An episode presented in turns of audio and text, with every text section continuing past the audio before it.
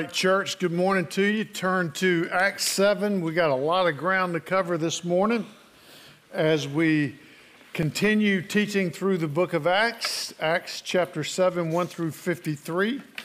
And uh, we'll take a look at how old Stephen uh, flips the script, if you would, on the religious leaders. Now, when I thought about flipping the script, I went back to a time when I was in the seventh grade and I flipped the script. And here's how that happened.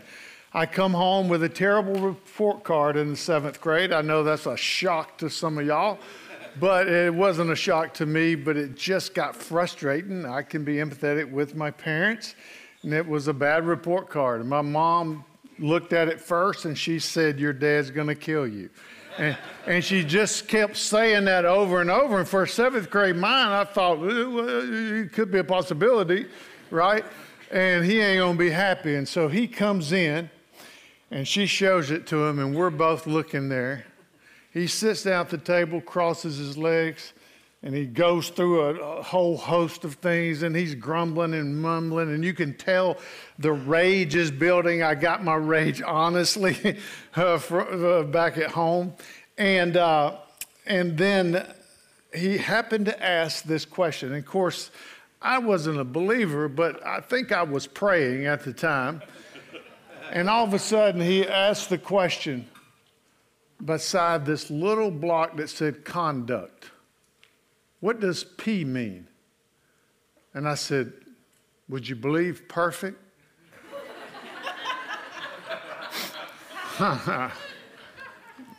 the wisdom I had, even in the seventh grade, was obvious, right? He immediately closed the report card and said, Well, at least you know how to behave yourself. Work hard on your grades and walked away. Boom, flipped the script, right?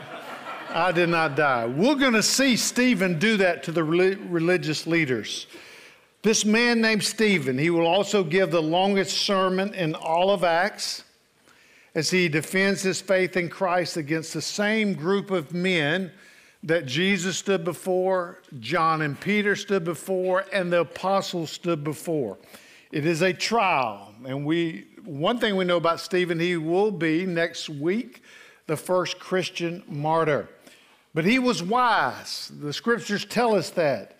And he's wise in the sense that he uses the religious leader's favorite subjects subject to give his speech. And that subject was themselves.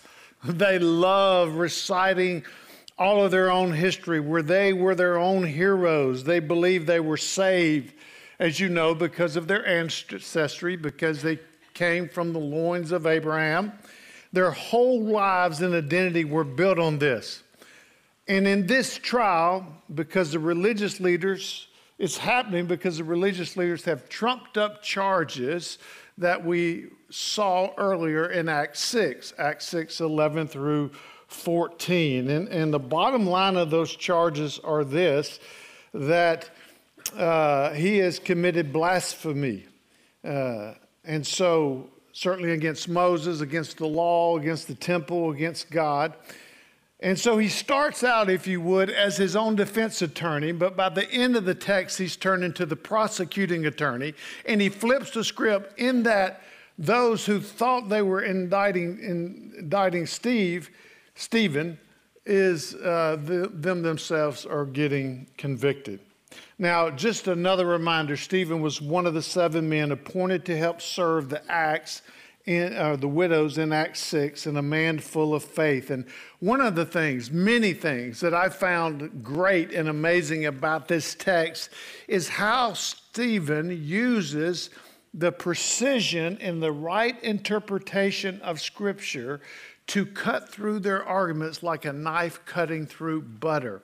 And so, as you listen this morning, that too will get to be our application because there are lies that the religious leaders are believing, and Stephen cuts through that. And I know from my own mind and heart, and talking to you, there are lies that we believe about God that can be corrected this morning. Before we get into the text, I know for years I look at this text of Stephen defending himself And it feels radical, doesn't it? It feels outside of what's normal. It feels outside of what I or you are capable of doing. But I want us to know this morning, as a reminder, this is Christianity 101. 1 Peter 3:15 says, "But in your heart set apart Christ as Lord, always being prepared to give an answer to everyone that asks of you." That's a command to every believer, and we see Steve do that this morning, or Stephen. So the first thing he does in verse 1 is he asks a question. He says, Are these things so? The high priest comes along and he says, these charges that you've been charged with back in Acts 6, are they true? So then it makes us ask what things? And as I just mentioned, he's been charged with blasphemy against God, Moses, the law, and the temple. These things that are the most precious things to a Jew ever. So he starts his defense, if you would, by expounding on four different seasons of Israel's redemptive history. And the first one is Abraham. Let me read verses 2 through 8. He says, Brothers and fathers, hear me. The God of glory appeared to our father Abraham when he was in Mesopotamia, before he lived in Haran, and said to him, Go out from your land and from your kindred and go into the land that I will show you. Yet he gave him no inheritance in it, not even a foot's length, but promised to give it to him as a possession and to his offspring after him, though he had no child.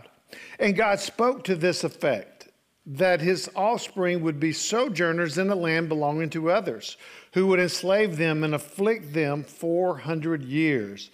But I will judge the, nation that they serve, said God. And he gave him the covenant of circumcision. And so Abraham became the father of Isaac, and Isaac became the father of Jacob and Jacob of the 12 patriarchs or the brothers of Joseph. So, just to be clear, we want to set up, we're going to have a trial. And the problem is this these Jews, these Jewish religious leaders, they prized Jerusalem and the temple in a way that was unhealthy because God had promised to do this. He had promised to put his name there in the temple that was located in Jerusalem to meet his people there. And certainly the Psalms speak of this. But over the years, human tradition carried the day, and their conclusion became misinformed, as one writer said. Their view of Yahweh, their God, had been completely tied to the temple. That, that was their view. Meaning, that is the only place he dwells. So if the temple was destroyed, like Jesus said he was going to destroy it, remember Jesus said he was the true temple, that he would he would tear it down, meaning his death, and then three days later he would what? Raise it up. That meant God had abandoned his people. And so they were hung up on this. So Steve, being full of the Spirit, it is no accident that the first thing he tells these religious leaders is that God or Yahweh is the God of glory, which really shows he believes in the same God as them. And he also used the phrase brothers and father. There's a sense of respect to catch their ears as he begins to defend himself. He then gives us the details of how God, if you notice in the text, made himself known to Abraham. Now, just a little bit on God's glory. When the Jews thought of God's glory, they thought of this phrase, Shekinah glory, how God manifests himself to people. And they also thought about the Ark of the Covenant in the temple, or when it was in the wilderness, the tent, tabernacle, that it, it resided there in that tent. And so, therefore, also the glory of God resided there. So Stephen reminds them that it was the God of glory, this God that they both believe in, that appeared to Abraham, and he and his family, what were they doing when this God of glory appeared? They were worshiping pagan idols. They were worshiping false gods in a foreign land. And so Stephen's trying to make this point. Initially, his points will be subtle, they will become stronger, and then he will drop the hammer. But his initial point is your thoughts about this sacred space that you have concerning the temple in Jerusalem are so wrong because God appeared in all his glory to Abraham in a foreign land while he was worshiping false gods 254 exact miles from Jerusalem and the temple. He then, in the text we read, mentions the call of Abe to leave and go to that promised land, the land that they're actually standing in now in Jerusalem or Israel. And obviously, these religious leaders, they knew this information. They knew the Bible, the Old Testament, the Torah, like the back of their hand. But they needed reminding that although Abe was promised the land, he never what? He never inherited it. He says he didn't even stick his foot in it, not one foot in it. And again, Stephen is pointing out so much of your idea of sacred space meaning being the promised land, Abraham never even occupied it on his own. It was a far off inheritance. So, what, what Stephen wants them to get, what Stephen ultimately, ultimately wants us to get, is this emphasis here that God takes divine initiative with his people. He is the God who speaks, who appears, who sins, who promises, who punishes, and who rescues. It was God who was leading each stage of his people's journey, just like he leads each stage of mine and your journey. And I think we forget that way too much, as if we're just on our own somewhere. No,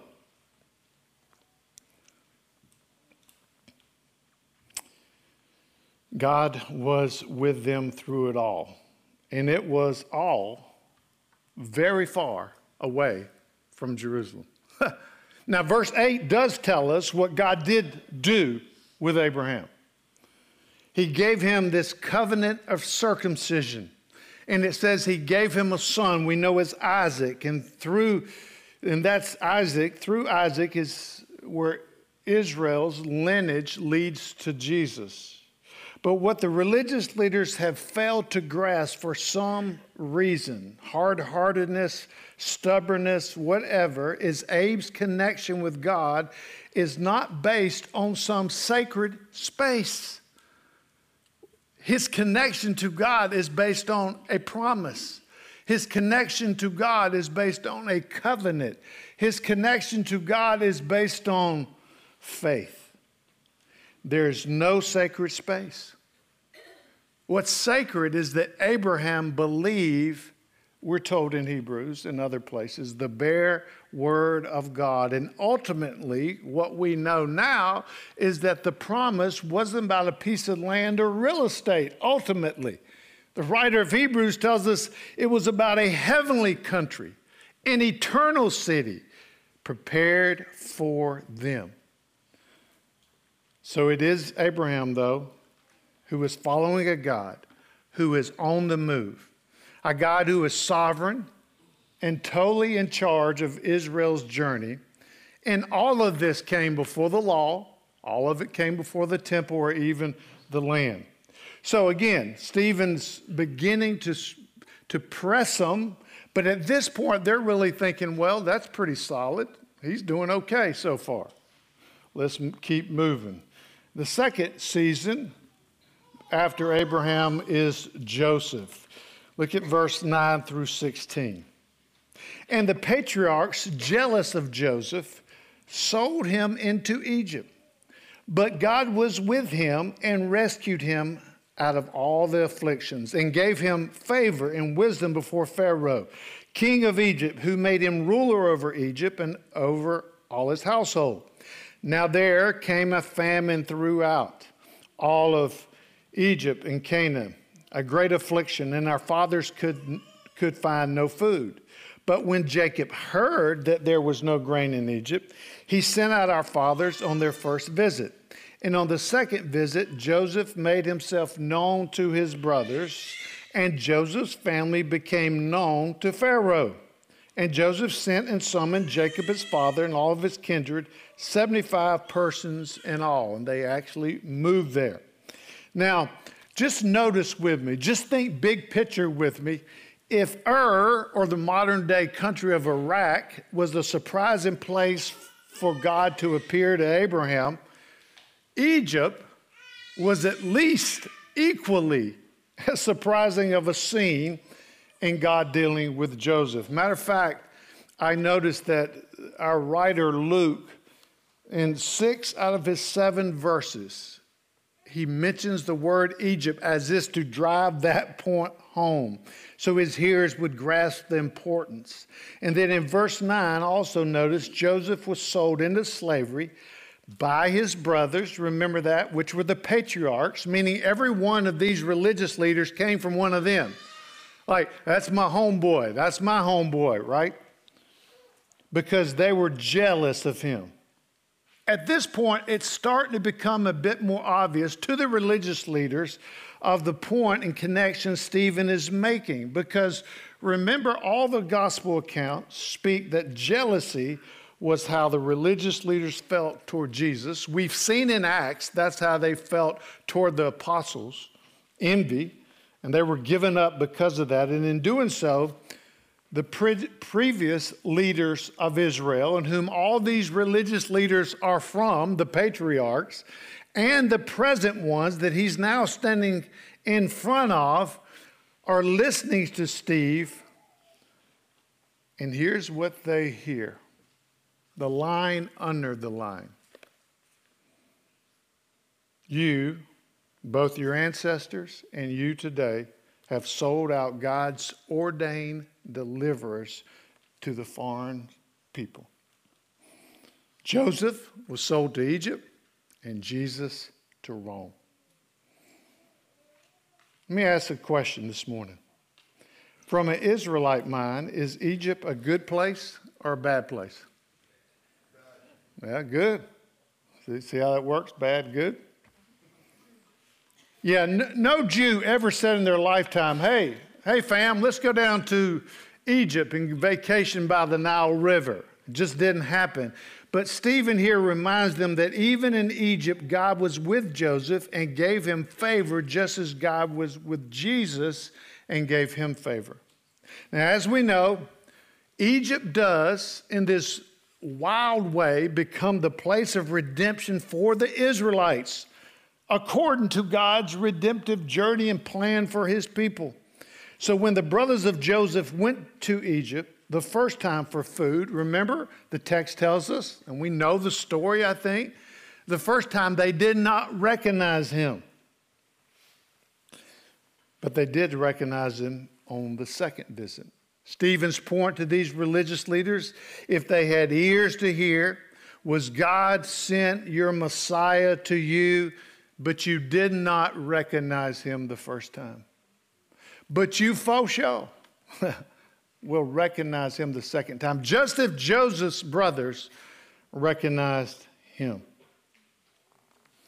Add to that, to all the sacred space loving religious leaders, the entire family of their forefathers, 75 of them, the text tells us,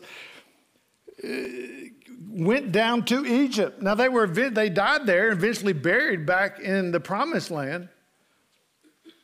But this blows their beliefs. The belief that right space equals closeness to God. We got some of that in evangelical Christianity. got to come to the church to pray. Whatever it is, nothing wrong with that. But it does blow this right space, closeness to God idea out of the water, reminding them that it was God who set the stage for their people's redemption. Not in Canaan, the promised land, not at the Temple Mount, not in Jerusalem, but in Egypt and that God was 100% with them. They could not see that when things don't line up the way they think they should, that God's not doing what they think they should, that simply God is rearranging the furniture for his greater glory. I do think that's a big deal for Christ followers. My circumstances are not going the way I thought. I am not living in any known sin, but my thoughts about what God is doing do not honor nor glorify Him because we miss that key point. Stephen goes on to double down. He says, God is transcendent, meaning he is everywhere.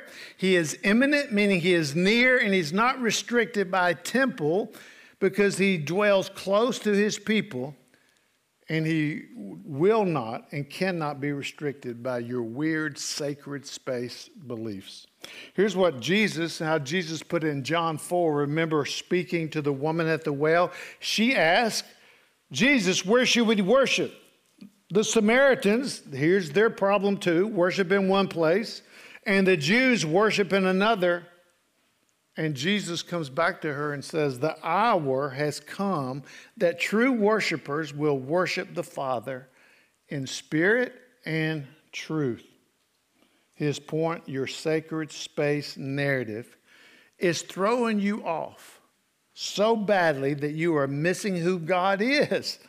You religious leaders are guilty of idolizing space. You are guilty of jealousy. And you've missed the grace of God in his righteous one.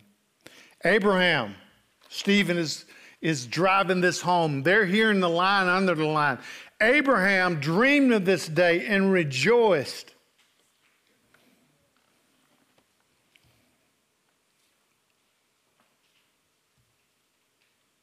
Sorry, I lost my place here. The patriarchs saw the from, promise from afar and they rejoiced. And yet you saw the righteous one with your own eyes.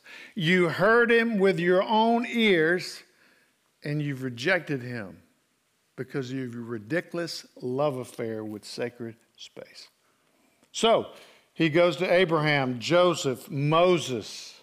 Now, this section, 17 through 43, obviously you can see it's a lot of verses. We don't have time to read it. So let me summarize it for you and again make the points that Stephen is making the line under the line. The third reason of Israel's history that Stephen packs is Moses here. The charges against Stephen, Acts 6 are really against the law, but Moses, we know, was the earthly giver of the law. So they go together.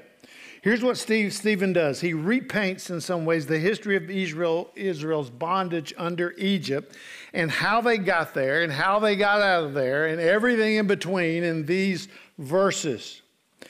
He tells us the people multiplied. We know up to 2 million. It became a new Pharaoh emerges, very mean and harsh. He's throwing Jewish babies, Israelite babies, in the Nile River, killing them. We know that Moses was born. He was protected for three months. He was being put, he got put in a basket by his mother in the river. Remember, he was rescued by Pharaoh's daughter, then taken to Pharaoh's house and raised and educated with the finest of everything. And then Moses, as he grows into a man, he looks out and he sees that his fellow, fellow brothers, the Jews, are being mistreated. He kills an Egyptian, thinking that his fellow brothers would be on his side. They are not. He, they call him out for murder, and he knows he's been found out. And so, what does he do? He flees. He flees to this foreign land named Midian. He's a nomad in the wilderness. It's called prep for ministry. In verses 30 through 43, an angel comes to him it says, as a flame in the burning bush, where he hears God's voice. And it is there through the angel that God told him two things Take off your shoes, you are on holy what? Ground. I am, secondly, I am sending you to clean up the mess my people are in back in Egypt. So we know the rest of the story. God sends Moses into Egypt. He's doing miracles. He's splitting the Red Sea. He leads Egypt in the wilderness for 40 years. But after all of that, what did the Israelites do? What did they do after seeing all that? While Moses was meeting with God to receive the Ten Commandments, the Israelites and their leaders gathered all the gold and they made a what? Golden calf. And then they said it just popped out if you read the text. I don't know what happened. Just there it is. Stephen lets us and the religious leaders know, the present ones, that these people had turned their hearts back to Egypt, making a golden calf to worship. And in addition, Stephen reminds us of Deuteronomy 18.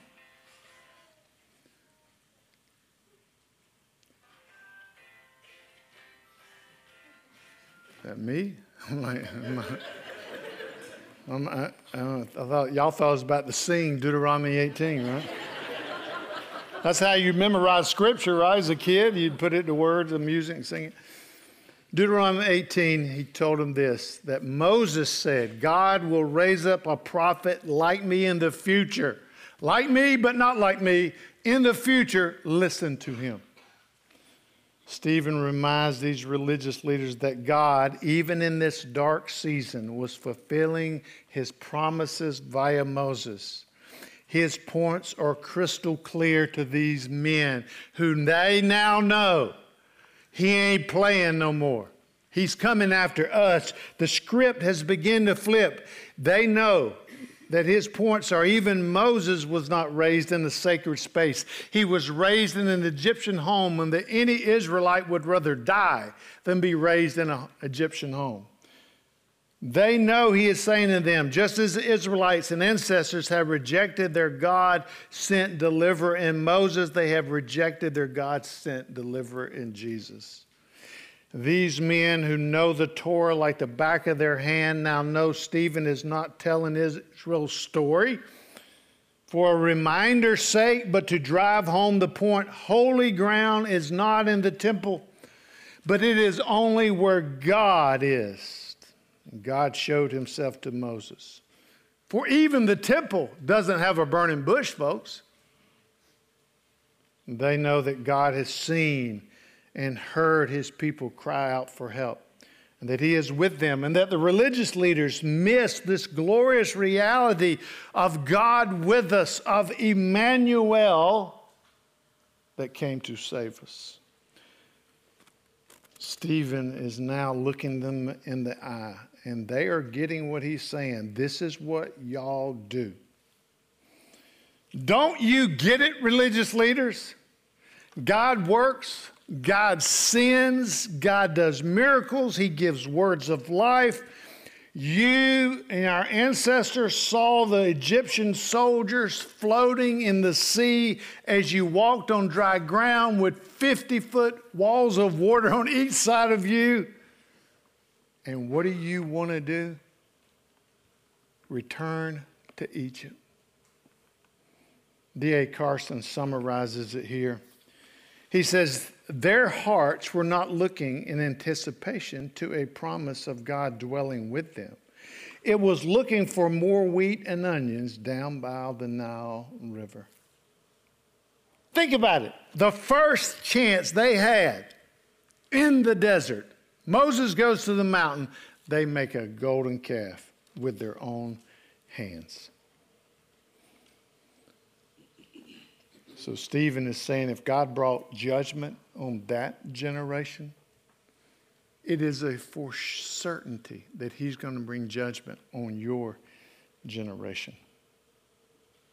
Jesus in John 5 put it this way If you believed Moses, you would have believed me for he wrote of me. But they didn't believe Moses, so they didn't believe him.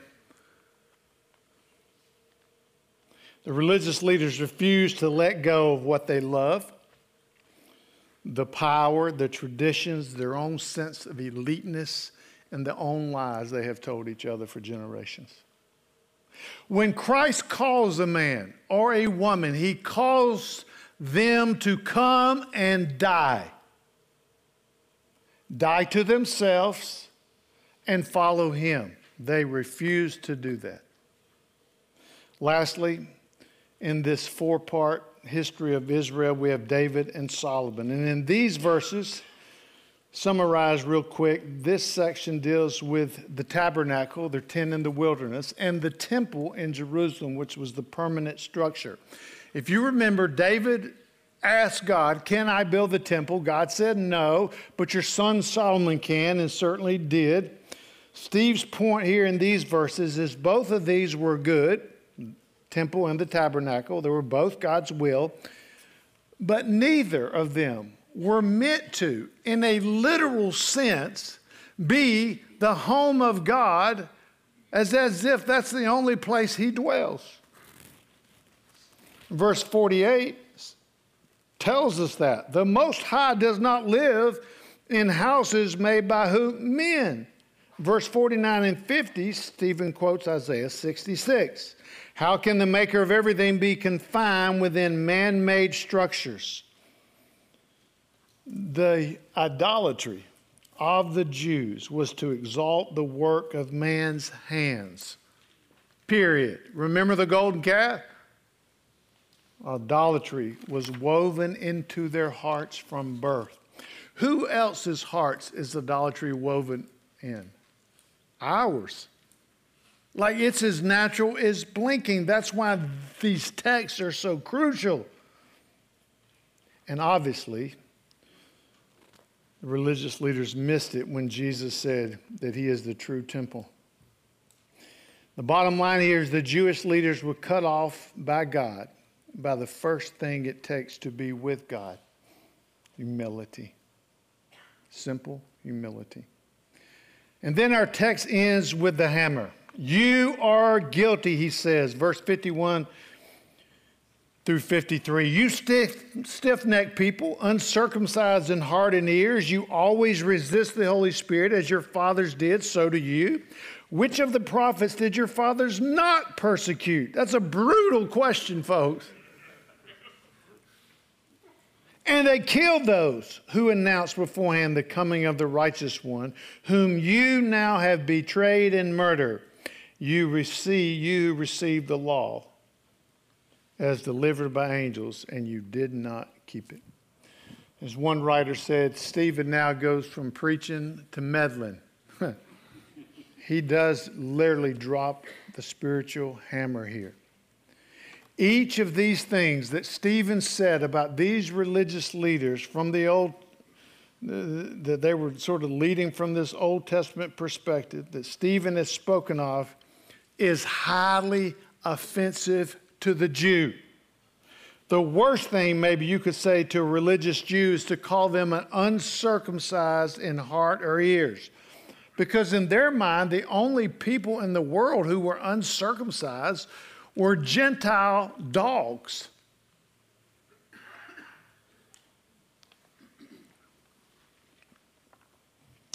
Stephen is saying you may have the outward sign of circumcision, but you are lacking the inward reality.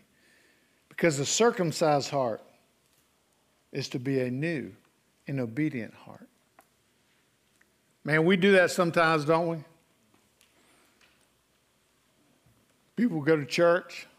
We make assumptions about ourselves. We make assumptions about others simply because they go to church. They have an outward sign, but is the inner reality there? Do they know Christ? Add to that, verse 52, the brutal question which of the prophets did your fathers not persecute?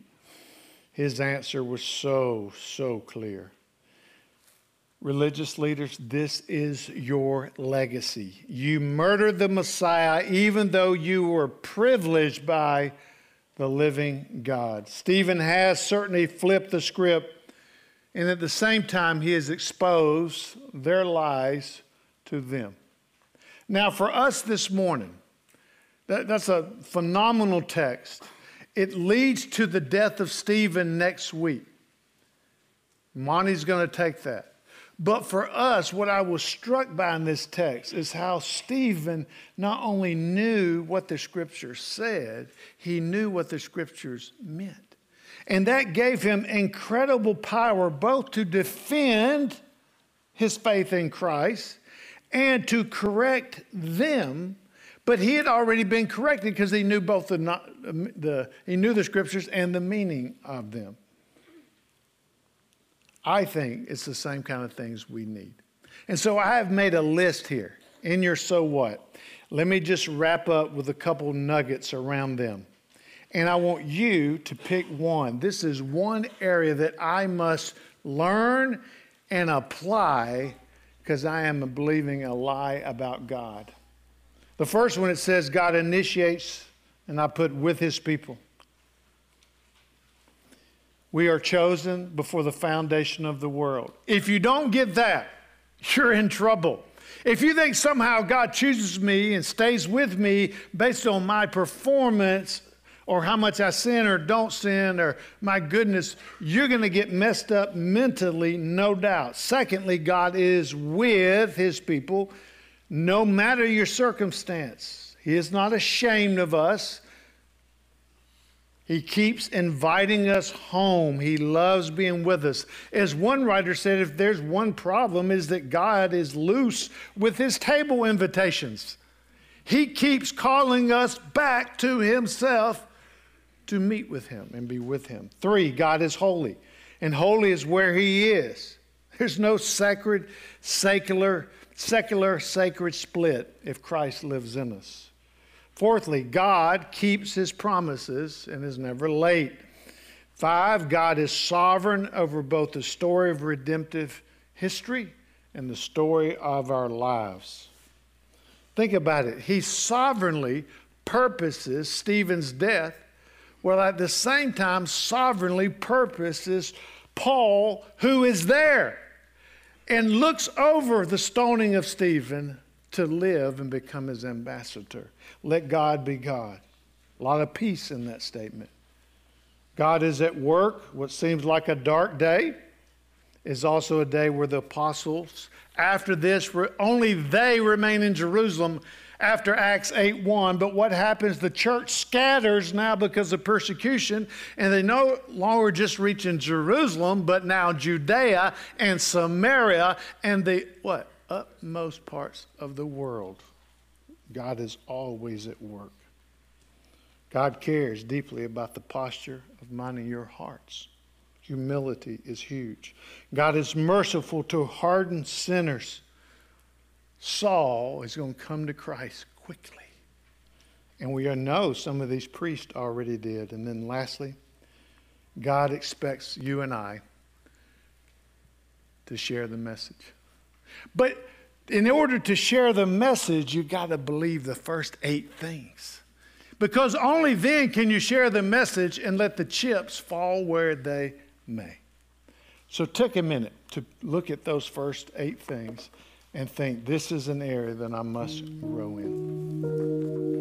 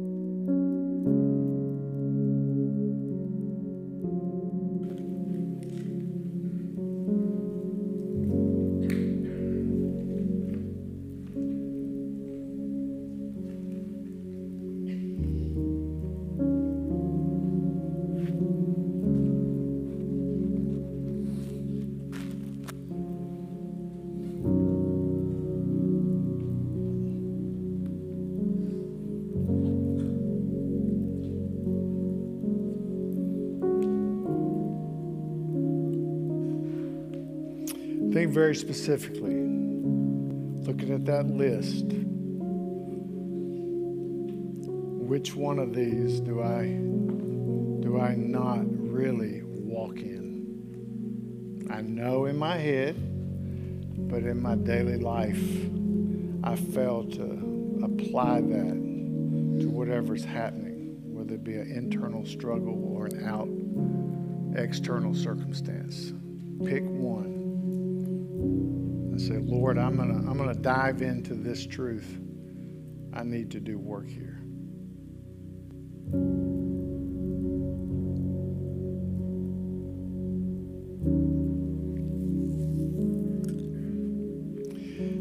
Lord Jesus, we come to you this morning, and as followers of Christ, we are grateful that you are a God who cannot be boxed in.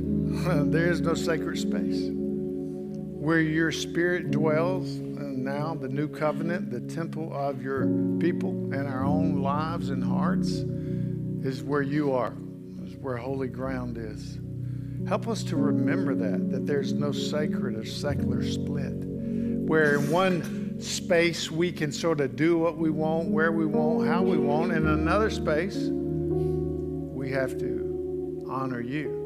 No, no, no, no, no. It's 24 7, 365. Call us to that, Lord. Give us a vision of that. Help us believe what is true of you The evil one wants nothing more than for us to believe lies about God, project them on ourselves and others, and live in defeat. Help us to live in your truth, that your word is alive. And when we believe the right things about you, and those right things get driven down to the depths of our soul, not only are, can we share the message, we want to share the message because you've been so kind and glorious and magnificent and gracious and powerful.